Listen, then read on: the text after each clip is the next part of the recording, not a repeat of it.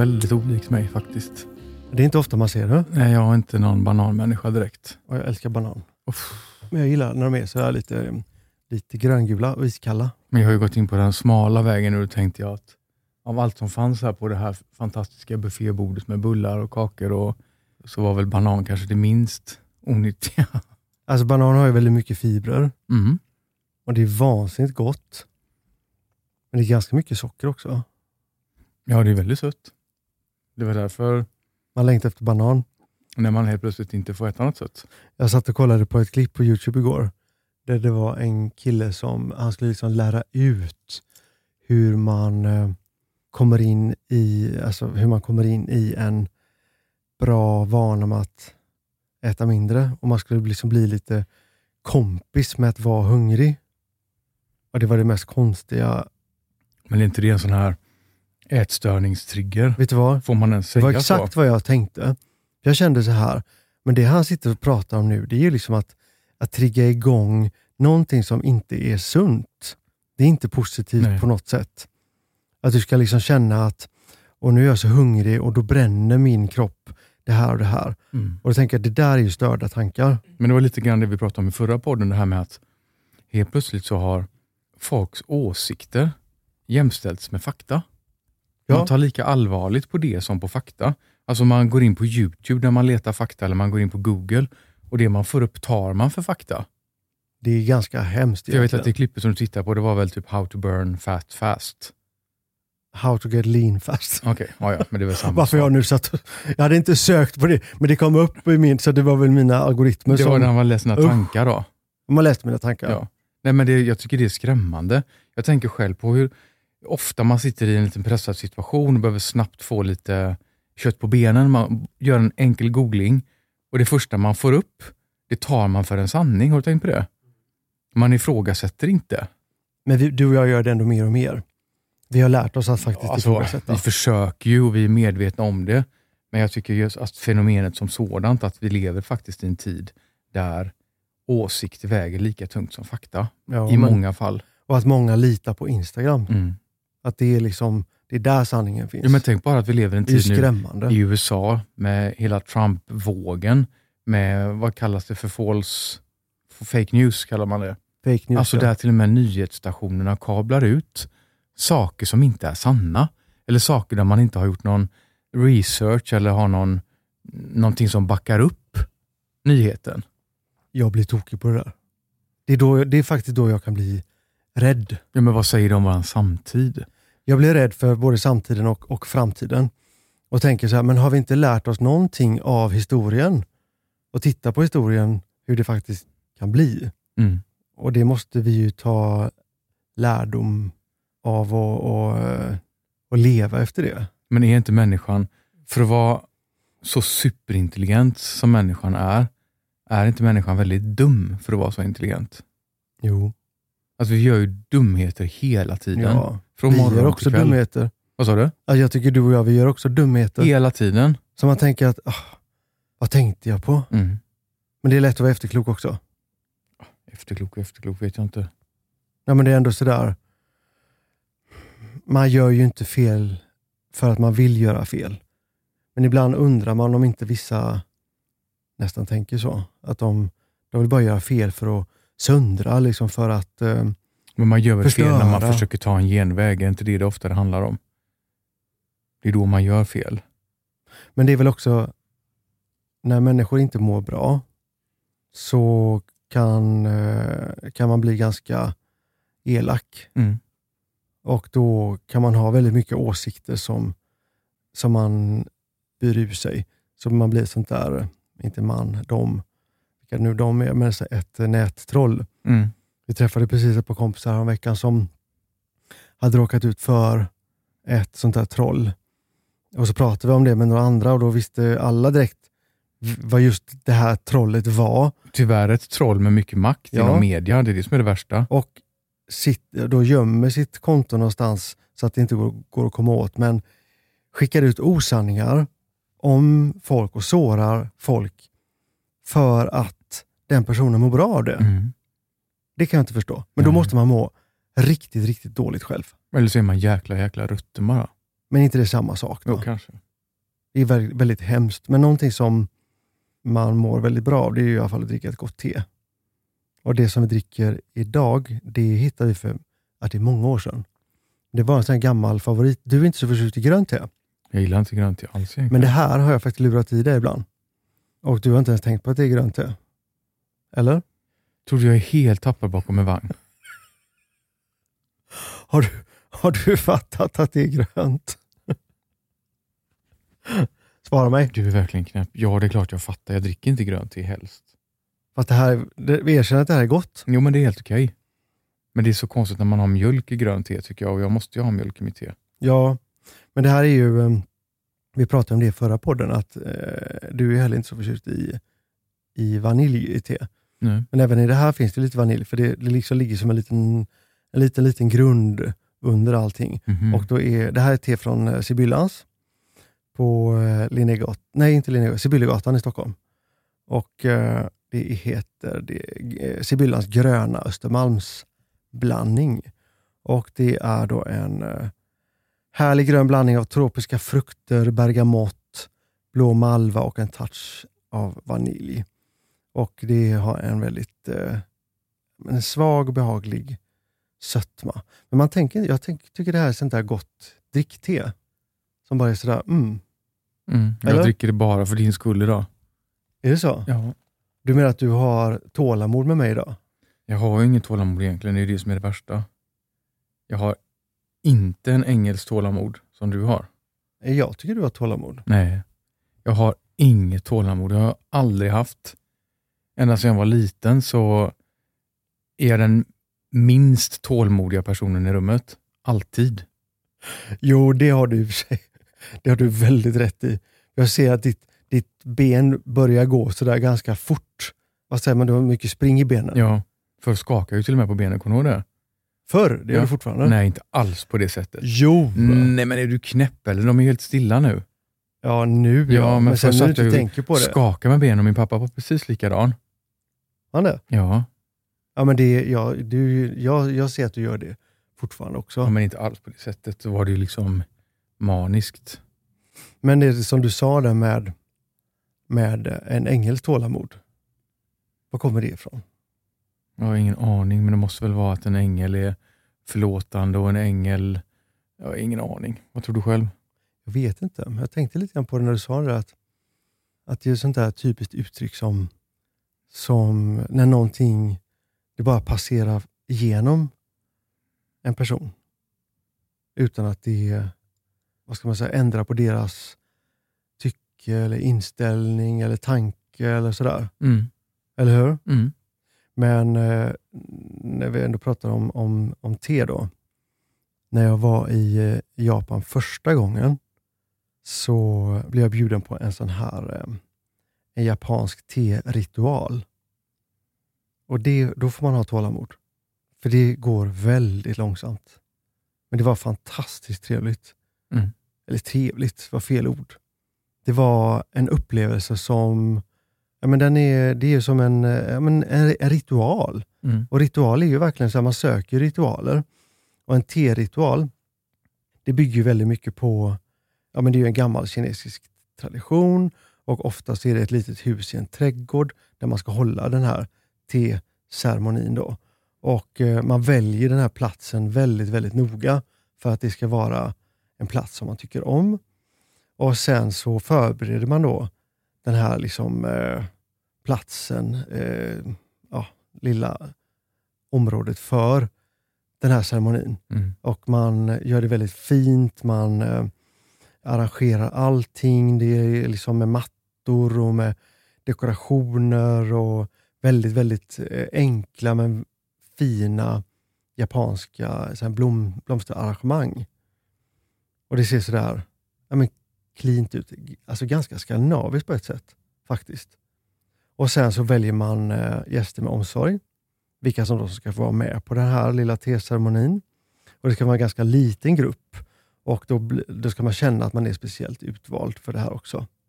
Och sen så gör man en liten så här förceremoni och sen eh, så gör man klart hela men hela den här teceremonin. Jag för mig också att man, att man till och med att man pratar inte utan det är ganska tyst. Och sen så värmer man kopparna och så värmer man tekannan och sen så häller man i sån där matcha te, vilket jag tycker är lite sådär. Mm, jag har druckit det en gång, jag tyckte inte det Nej. var gott. Burr. Men man får glömma det, man får bara tänka på hela ceremonin. så.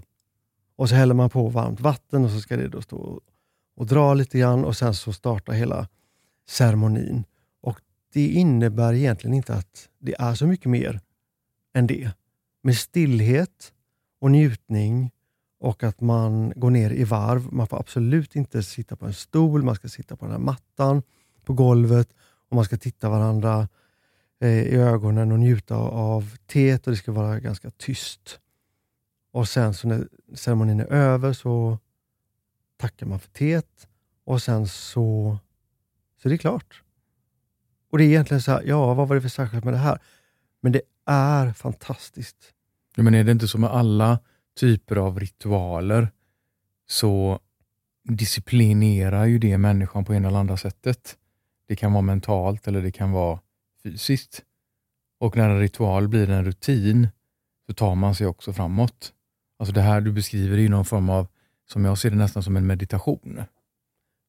Jag tror att du Där, helt där ritualen hjälper personerna i rummet genom disciplinen och rutinen i det att infinna sig i någon form av med- meditativt tillstånd tillsammans.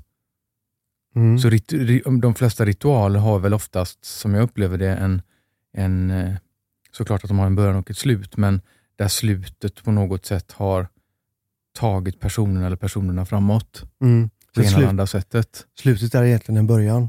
Men man pratar till exempel om, om hårritualer, när man pratar om när, att man gör treatment med håret till exempel. Mm. Och då säger man oftast ritual, Mm. Men det är ju lika mycket en ritual som att tvätta håret egentligen, Ja. om man ska vara ärlig. Men man gör det till någonting Precis, finare. exakt. Man lyfter upp det till en nivå som är... Ja, det En blir ritual. nästan något spirituellt Ja. eller något andligt över det. Jag kan gilla det jättemycket. För det Jag jag, kan, också. jag kan gilla det på samma gång som jag kan, jag kan bli lite skeptisk.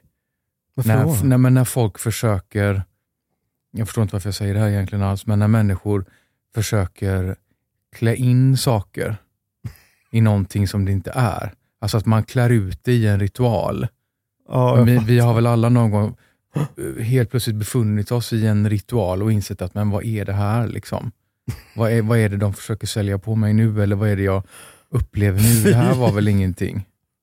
Förstår du vad jag menar? Ja, men det är typ när man var med sina föräldrar på Gran Canaria, när man var liten. Och det var någon sån där som, som säljare och alla stod och var helt så åh. Och jag tänkte bara, men vad är det ni går på nu? Mm. Samtidigt får man i de stunderna kanske också tänka att, ja, men, är det inte ändå hur personen eller personerna känner? Och resultatet, som utgången av själva rit- ritualen som egentligen borde vara det viktiga. Jo. Alltså jag kan ju många gånger stå och tänka när någon håller på med någon sån här, det kan vara lite japansk influerad hårritual, de står och häller ner någon, någon härlig kräm i hår så det kammas och det är plingplong musik i bakgrunden och lite körsbärsblom och någon liten kimono som tassar runt.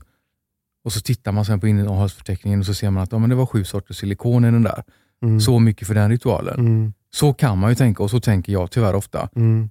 Men man kan också välja att tänka att men den här personen fick en underbar stund. Mm. Den fick en hårbottenmassage. Håret kanske inte mår bättre, men det känns i alla fall bättre. Mm. Så att, ja. Jag fattar precis vad du menar. Men jag tror att vi, vi, men vi, ändå, vi är ju i eh, ett behov av ritualer. Nu kom jag på en sak till. Berätta. Span, Patrik. Det är väl liksom Nutidens ritual, Ja, en modern ritual. en utopi vi ska en spa-ritual. Ja, precis. Och så går man in i en bunker och så, undan, och så luktar det klorin och rengöringsmedel Och mögel. och mögel och de här eh, små tofflorna man får på sig. Och så ska man gå runt och liksom leka. Alltså, Leka ritual. Är jag har alltid bara den här känslan av att kan jag bara få ta en dusch? Men jag känner mig alltid lite lurad i sådana situationer. Alltså av alla span hur många av dem är det egentligen som håller ens en nivå att, att få kallas för spa? Jag skulle gärna vilja åka till, eh, till Budapest Och gå på ett riktigt hammam? och gå på ett riktigt hammam. Ja. Alltså ett sånt där gammalt hammam. För, för det där är Eller ju... sådana termalbad. Åh, I Grekland. Och vad har vi mer som är sådär? Men då förstår man, det, det kommer ju från, det kommer från någonting som är fantastiskt. Och så skulle jag vilja åka, och det har vi faktiskt bestämt att vi ska göra, att vi ska åka på ett eh, ayurvediskt spa Ja, i. Indien. Men då är det på riktigt. Men då är det på riktigt, ja. Och då betalar jag gärna hur mycket som helst, men då ska det vara att jag inte blir lurad. Nej. Utan Men det är just det där du vet när, man, pang. när ett gammalt hotell plötsligt renoverar i sin källare och så ställer de in en sån här bubbel-jacuzzi och så säger man att vi har ett spa i källaren. Det är väl Och vet du vad det det, värsta är? Det är när man sätter på den här spa-musiken också. Pling plong.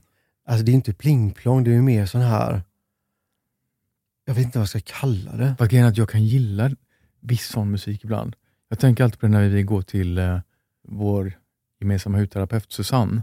Men det är ju inte spa-musik. Jo, det är spa-musik och hon har haft samma musik i, under de tio åren jag har gått. Och sen, jag älskar den men musiken. jag älskar den musiken. Jag slappnar av, men den är på riktigt. Men den är så jäkla bra, men det är ju pling-plong. Om man nu får skoja. ja, men det, det är sådär, man behöver inte man, behöver inte tänka. utan hjärnan går in i någon form av ett avslappnat meditativt tillstånd. Ja, Men då inser man ju att då kan ju nästan det vara mer spa än ett riktigt spa.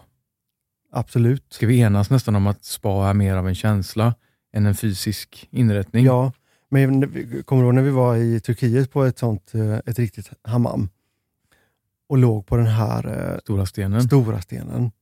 Tänk, alltså man, låg, man ligger på en marmorplatta och det känns som att man svävar på ett moln. Mm. Det jag gillar med att ligga på de här stenplattorna det är ju att på något sätt så smälter nästan kroppen ihop med Mm. stenen till slut. Just det med att den har, den är inte så, den är inte skållhet, utan den är ju bara så pass varm att, att kroppen tycker att det är behagligt. Mm. Och hur det känns som att kroppen blir uppvärmd inifrån. Till och med skelettet blir varmt. Liksom. Men det är nog så det är. Den känslan tycker jag är helt underbar. Då måste man också inse att det måste få ta lite tid. Det går ju inte att stressa fram en sån eh, upplevelse. Utan man måste få ligga på den här stenen ganska länge Mm. för att man ska uppnå den känslan i kroppen. Mm. Men då var det också så här, man blir förflyttad flera tusen år tillbaka i tiden. Mm. För det var ju ett gammalt, gammalt hammam. De hade tagit stenen från ett gammalt hammam. Och, eh, alltså det var ju på ett nytt ställe, men de hade tagit eh, delar från gamla hammam. Mhm. Det kommer inte jag ihåg. Jo, det var det som var så fantastiskt. Och, eh, och mitt i det här då så kom det en kille som, han spelade på en sån gammal turkisk blockflöjt typ. Kommer du ihåg det? Ja, det kommer jag ihåg. Så man blir ju helt förtrollad. Ja. Och så ligger man och tittar upp på det här kupoltaket också. Ja. Och det var ju ku- kupoltaket som var ett gammalt tak också. Okej.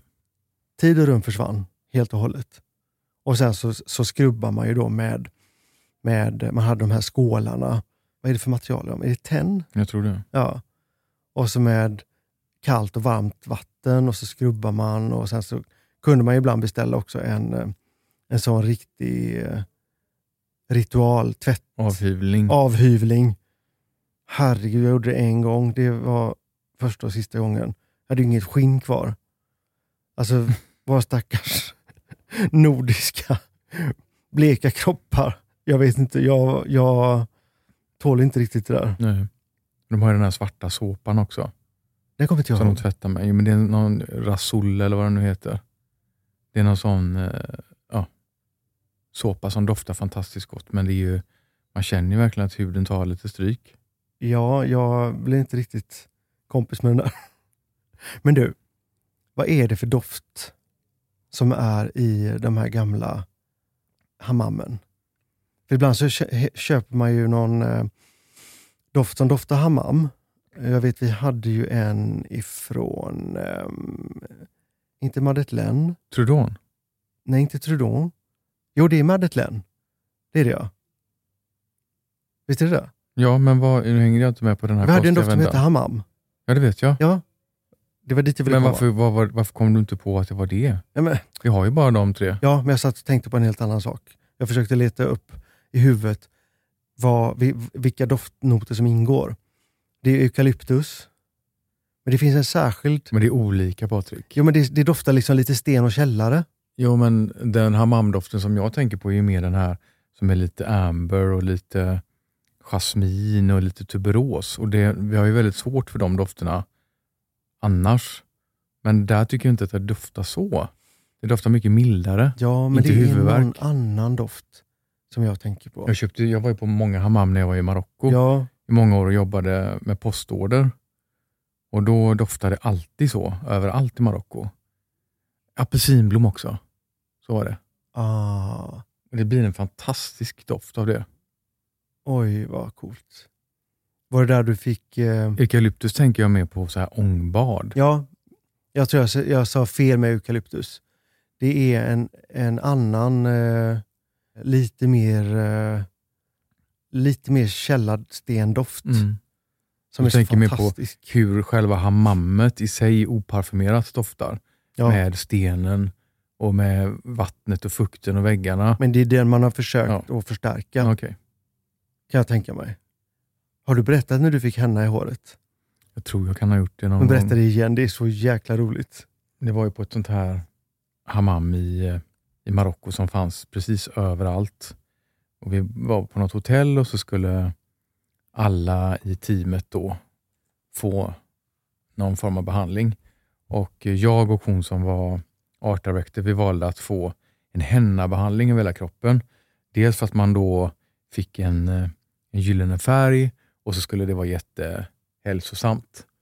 Men grejen var ju den att det här görs ju då oftast på personer som är mörkhyade och som också har mörkt hår.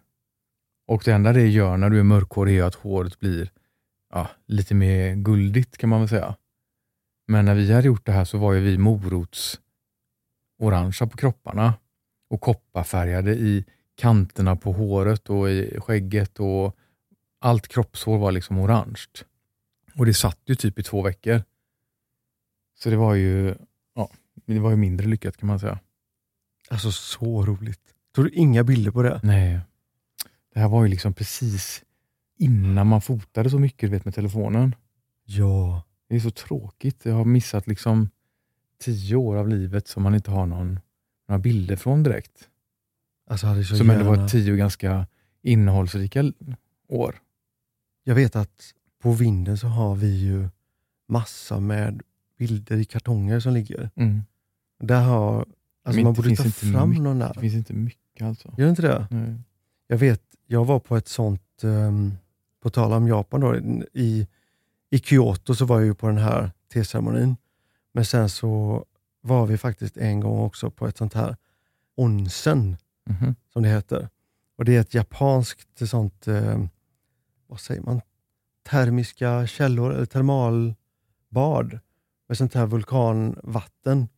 Och man eh, badar i såna här heta källor och sen skrubbar sig. Och alla länder verkar ha sina egna ritualer. Mm. Precis som vi i Sverige, vi har ju våran bastu. Exakt, som är finsk. Är det finskt? Jag tror det. Ja, jag är lite dålig på det. Jag, Ja, men jag det känns bara att ju det som att det är väldigt finskt och att det kom till Sverige först på 60-70-talet och blev stort. ja, Och sen dog det väl ut lite för att många hus som byggdes vid den tiden hade ju en bastu som sedermera blev mer av ett förråd för de flesta. Dessa förråd, ja. Ja. och sen vaknade ju sparkulturen till liv igen, vad kan det vara, 20 år sedan? Mm. Och då började folk inreda sina källare igen med ångbad och bastuar och allt vad det nu är. Men nu blev det här en spa-podd. Det var inte alls meningen Patrik. Nej, nu backar vi ur det. Ja, nu backar vi verkligen ur det. Ja. Jag tycker det var mer intressant att prata om det här med tålamod. Ja, Och vad-. Tålamod egentligen faktiskt är. Och om man googlar på tålamod så får man ju upp beskrivningen att det är förmågan att kunna utstå väntan, förseningar och svårigheter med ett bibehållet lugn. Och att en tålmodig person, som då är motsatsen till en som inte har tålamod, kan hantera yttre stress utan att hänfalla åt okontrollerade känslosvall.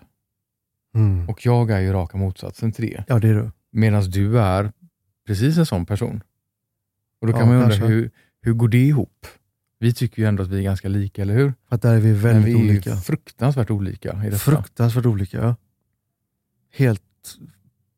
Alltså vi är precis natt och dag. Men jag tänker ibland så här, om jag inte kan hantera mig själv nästan, hur, hur klarar du då av att hantera mig? För jag vet ju att jag är fruktansvärd. Varför säger du så? Ja, Men jag är det Du Patrik. kan aldrig inte säga om sig själv att man är fruktansvärd. I dessa situationerna är jag det. Och.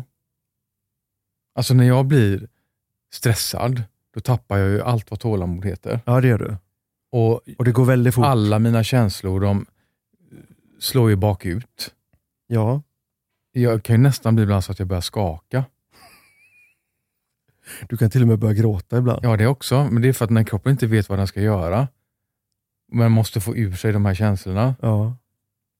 Men kan det vara det här att egentligen så är vi likadana allihop, men man har lite olika filter som plockar bort saker och du har, alltså när känslor kommer in i kroppen så hanteras de på ett, ett av olika Mm. filter. Och du har inte så många filter utan du har snarare en förstärkare. Men vad kommer det sig kan man undra då, varför vissa får filter och vissa inte? För jag blir ju, jag får ju så mycket känslor i kroppen och jag måste ju också agera på dem. Och Det blir väldigt tydligt ibland på jobbet, om det är någonting som har triggat igång en känsla. Jag står ju och stampar mitt Mm. på golvet och jag vill mejla alla berörda och jag vill prata och jag vill ringa och jag vill... Och folk tittar på mig och tänker att men snälla lilla vän, lugna ner dig. Mm. Senast igår hände detta och någon sa till mig, men Mattias, nu är klockan halv fem. Det är ingen idé du gör någonting åt detta nu. Gå hem och sov på saken. Och Jag tänkte, så här, men är ni inte kloka? Hur kan ni inte känna som jag? Mm. Man tror att alla känner lika. Ja, och det, det blir istället att jag tänker att alla andra är lama. Mm. Fast jag förstår att de reagerar kanske på ett sunt sätt. Och mitt sätt att reagera är inte fullt lika sunt. Ja, Fast det är väl också så här, det är skillnad på att agera personligt och professionellt. Jo, men skulle jag få agera på allt, eller om jag skulle agera på allt, Ja. så skulle det säkert inte bli så jättebra. Nej, Eller? men vad är det man brukar säga? Att man ska, man ska eh, andas tio andetag och räkna till 400 och, Men varför då? så att man hinner tänka till lite Jo, grann. men tänk så här vad många program man har sett nu så här och läst böcker om självutveckling och allt vad det är.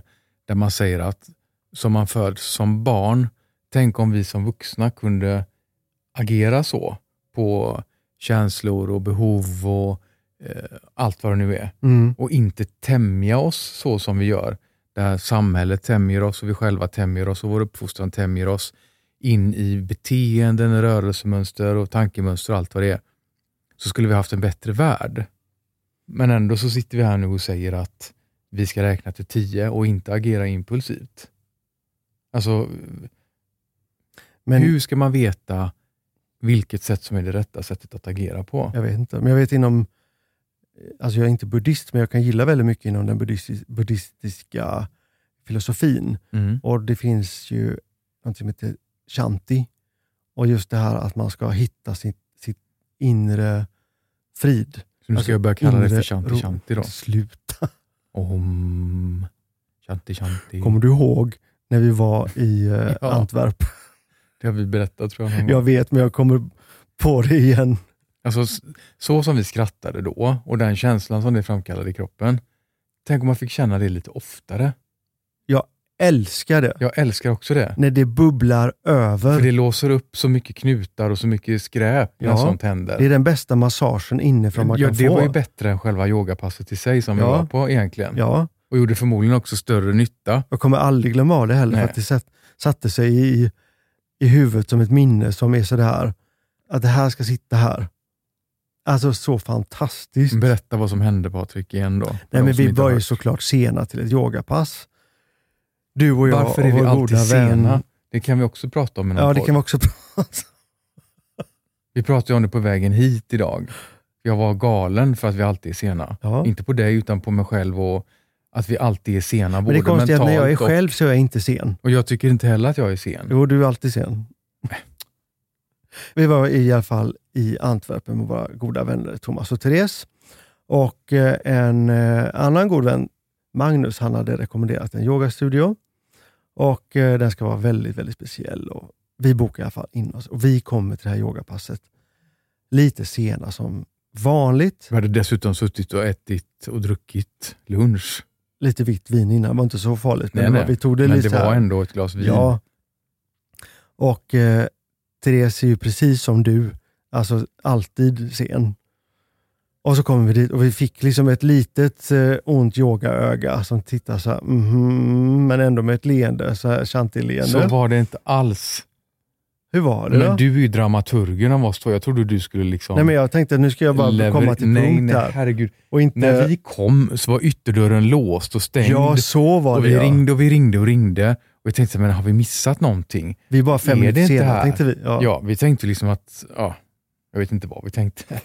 Till slut så kommer han och gläntar på den här dörren med stora uppspärrade ögon och tittar på oss som att vi var helt dumma i huvudet. Och säger att ah, vi väntade så länge vi kunde på er, men okej, välkomna in men snabba er. Då hade vi inte ens bytt om. Nej. Så in i det här omklädningsrummet och byta om. Då har ju den klassen börjat och alla sitter och tittar på oss Mm. när vi kommer in.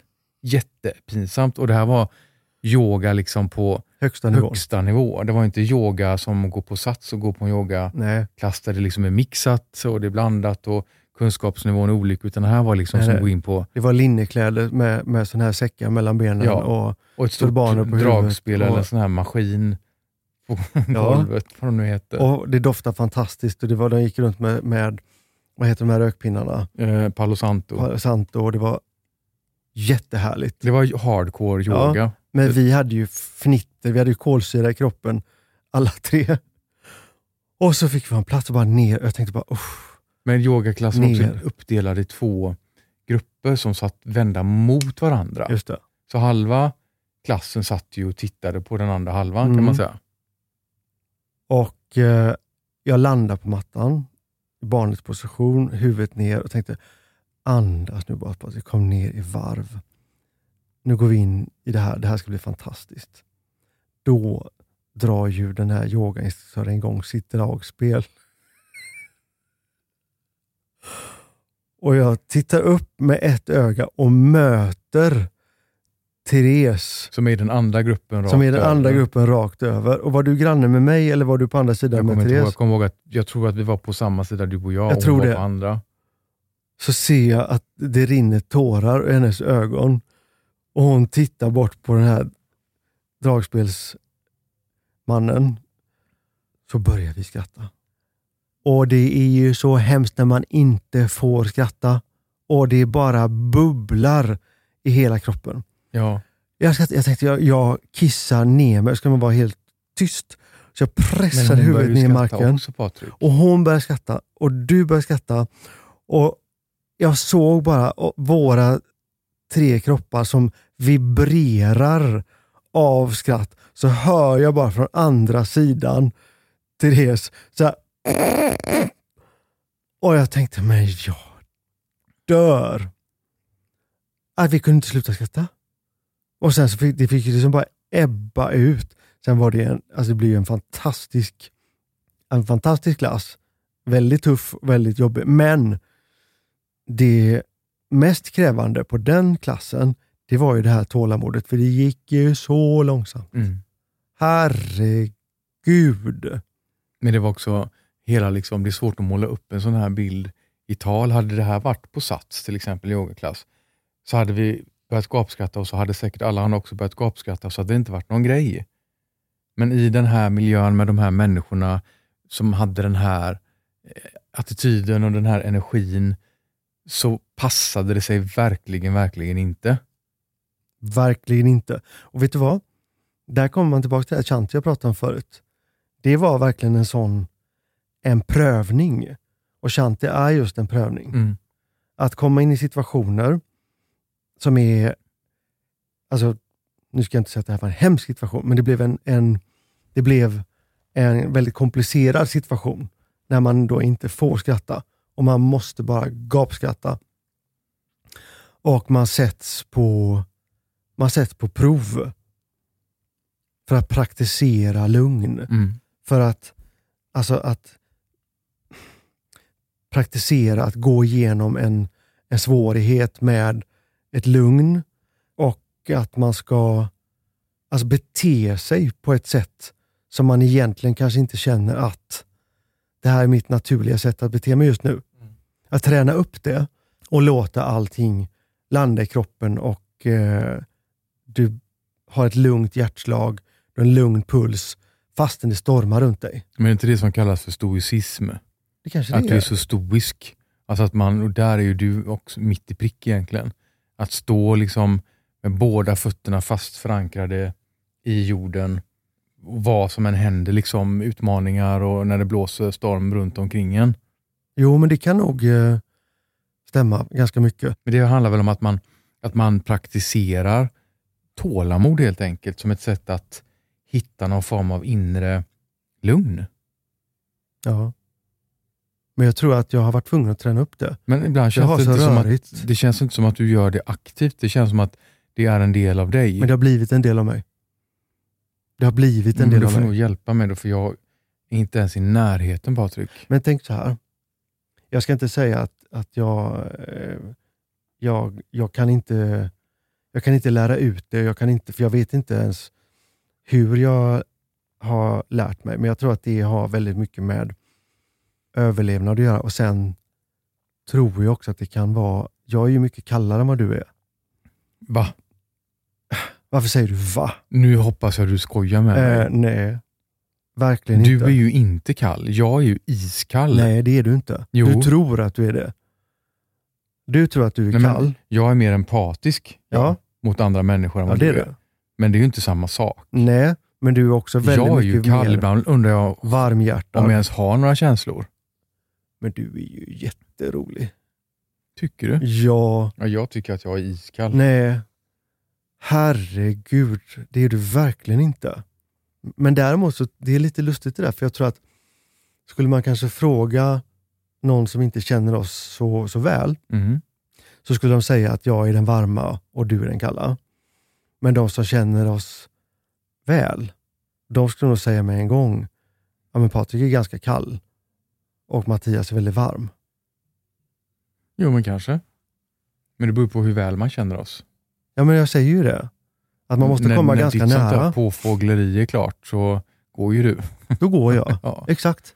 Då, då är jag inte så intresserad längre. Nej, det innebär ju att dina vänskaper sällan blir särskilt djupa Nu tyvärr. ska du vara lite försiktig med vad du säger, Nej, för det, det är där är sant. fel. Nej, det är sant. Det är faktiskt sant. Däremot de gångerna du har tillåtit dig själv Mm. att faktiskt släppa på det där påfågleriet, då får du väldigt fina bekantskaper och vänskaper. Ja. Jag vet flera exempel som vi inte behöver säga här nu, men där folk faktiskt har sagt till mig efteråt att ja, men efter att det där, jag har ändå känt Patrik i så många år, men efter att det där hände så har vi verkligen kommit varandra närmare. Just på grund av att du har vågat liksom skala av ett lager till. Mm, men det är nog, eh, det är nog väldigt sant. Mm, jag vet precis vad jag säger. Det är pekfingret som kommer också. Ja. Sätt inte mig på plats. Jag, inte satt, jag gav dig en komplimang. Så kan man ju säga om det mesta. Men det är också lite lustigt med det. Där är du precis som din mormor. Du får en komplimang och så får man en, en, liksom en Avhyvling. avhyvling tillbaks. Ja. Mm. Det tycker jag är lite roligt. Det är en av de, de bästa sidorna med dig. Mhm. Att det är lite grann sådär. Du har mer tålamod med folk som är lite, vad ska man säga, lite vassa i kanten. Du har inget tålamod med så här kladdiga människor.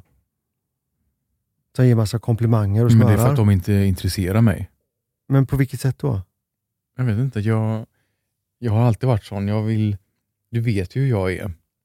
Det ska alltid vara värst och bäst och ja, svårt. det vet jag.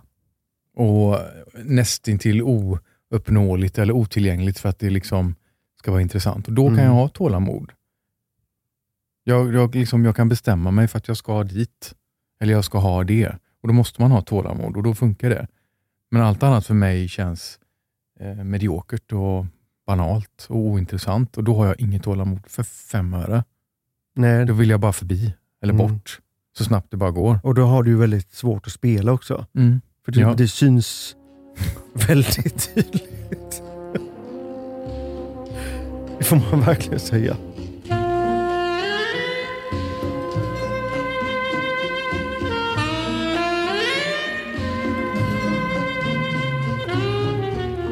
Nej, men jag tänker på det som du var inne på där. att Varför jag har så dåligt tålamod det är det här man brukar säga att långsiktiga mål måste delas upp med kortsiktiga delmål.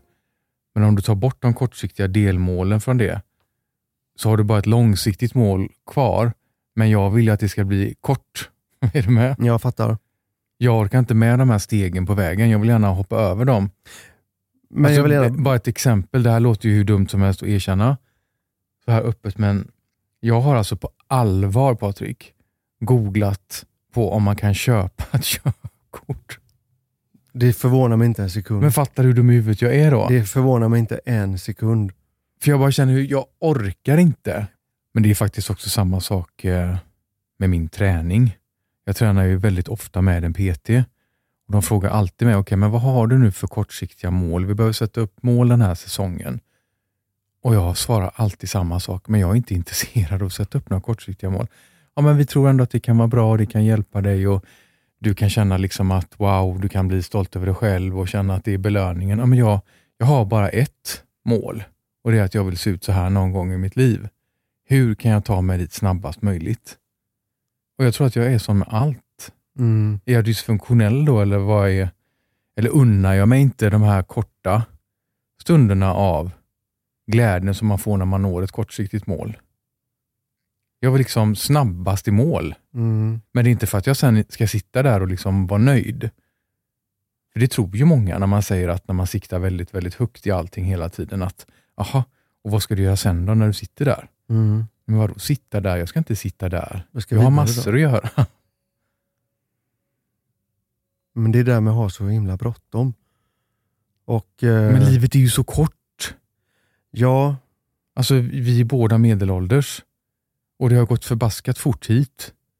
Och det lär väl inte gå mer långsamt. men det lustiga är att när du kommer ihop med andra människor som är exakt som du, Mm, med din bästa kompis Eva till exempel, mm, hon har ju noll tålamod mm, och du har noll tålamod. ja. Men när ni kommer tillsammans Mm. så har ni väldigt stort tålamod med varandra. Det måste vi ha. Men hur är det möjligt? Fast det, det, det skär sig också titt som tätt. Och när man går i... Vi, måste ju, vi bråkar ju hela tiden som ett sätt att ventilera det här Jo, dåliga tålamodet. Men det är också så här när man då går till exempel i, om vi ska gå in på ICA och handla mat, eller Carrefour som vi oftast är i Frankrike då.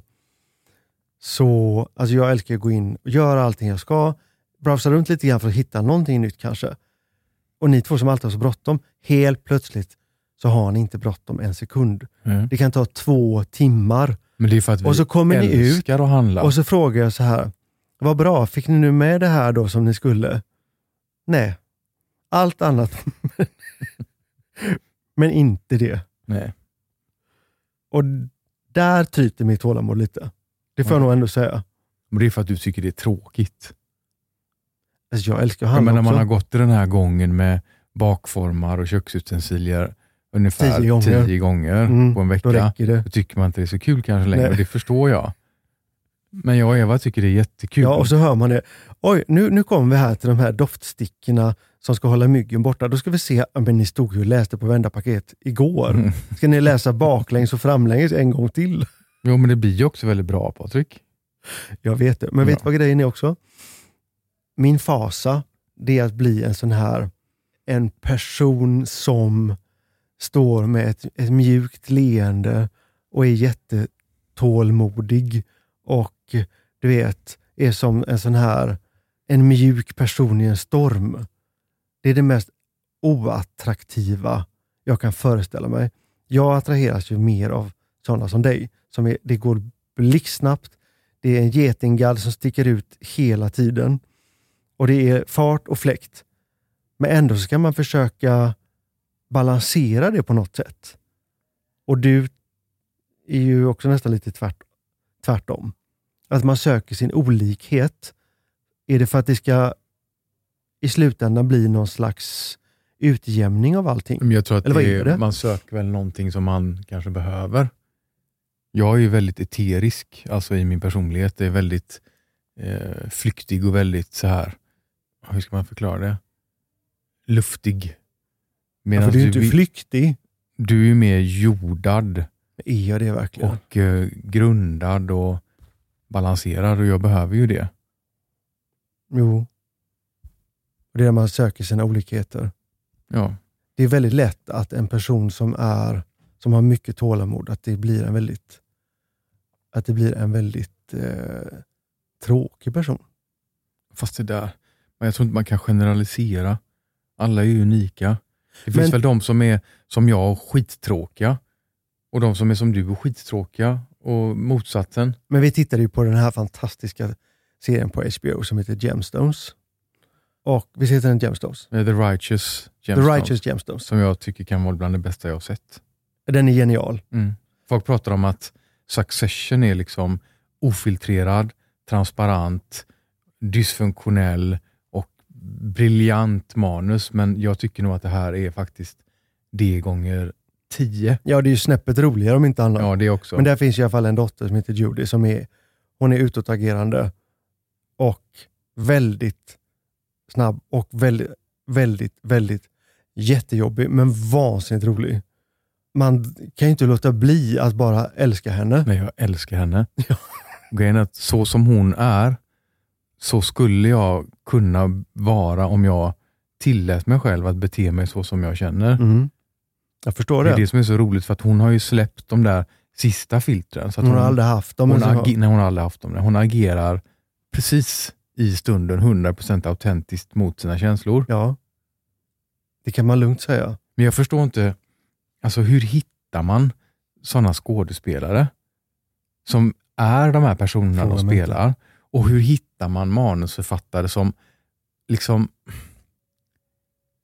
de har tänjt på alla gränser, så det finns liksom inga gränser kvar och så har de tänjt lite till. Förstår du vad jag menar? Ja. De säger sånt som man ingen av oss skulle ens komma på tanken att varken säga eller skriva. Du skulle kunna göra det? Nej. Jo. Jo, jo, jo. Nej, det är knappt Jo. alltså. Alltså lätt. Men jag känner mig ganska mycket som pappan i den här serien. Det, de har ju, det finns ju inga tabuer någonstans. Nej, det finns är så ingenting som, det är ingen av dem som har fått lära sig vad som är rätt och vad som är fel Nej. eller någonting. Verkligen inte. Ja, den är så rolig. Men de har ju inte tålamod. Pappan där har ju väldigt, väldigt stort tålamod med, med sina barn. Mm. Och det är just det där spelet däremellan. Det är ju det som blir som en dynamittråd. Mm. Men då tänkte jag på någonting annat som du och jag diskuterade häromdagen när vi var ute och gick. Just det här med att vissa vänner man har, eller vissa människor man känner, så gillar man, alltså man gillar, man gillar många för, att, för det de gör. Och sen så älskar man vissa andra för det de är. Mm. Och det var ju din psykolog som sa det till dig för länge sedan. Mm. Eller spåtanten som jag kallar henne. Spåtanten är mycket roligare. Ja. Ja.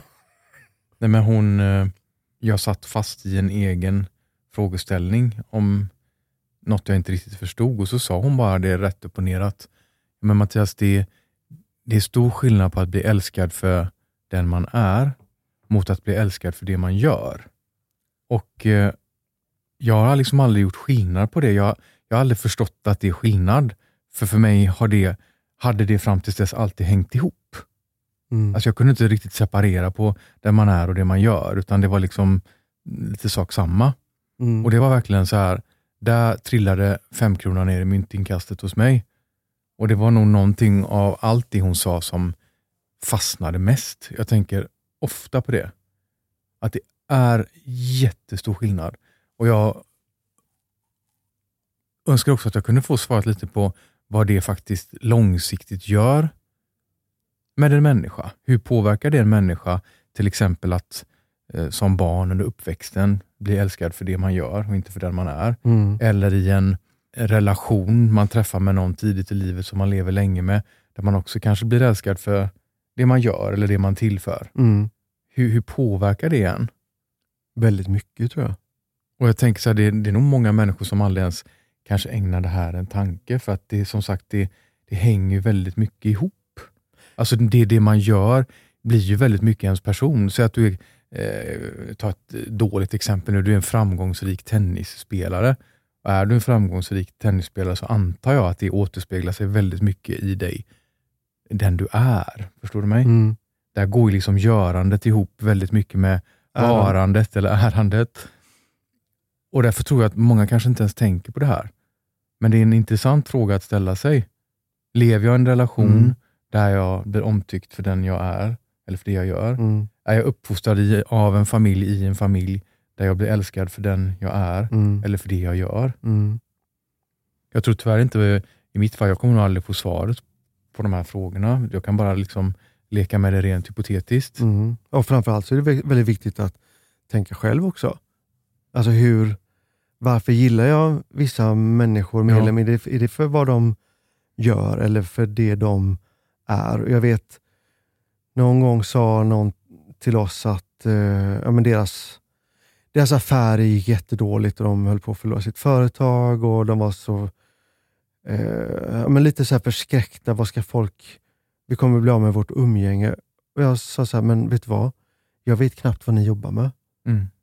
Jag tänker aldrig på vad ni gör. Alltså jag tänker på vad ni, vad ni är, Mm. inte vad ni gör. Mm. Och Det var nog första gången som jag verkligen tänkte på att det spelar ingen roll Nej. om vad, vad ni har för företag eller hur, vad folk har på banken eller hit, utan det är faktiskt det är det andra, den andra dimensionen som man vill åt och in och nå Mm. där. Och Det har jag ju tänkt ganska mycket på just med, eh, efter att du och jag började podda, så säger ju väldigt många till oss, men gud, ni är inte alls sådana som jag trodde att ni var. Senast när vi var på eh, The Perfect World-galan så var det flera som sa, som vi inte träffats på länge, eller många träffas som vi inte känner riktigt, som kom fram och de kramas och de håller liksom i armen sådär. Och är, men vet du vad? Ni har fått mig att förstå att jag inte är så knäpp. Mm. Det är väl en av de finaste komplimangerna man kan få. Ja, det tycker jag är helt fantastiskt. Ja.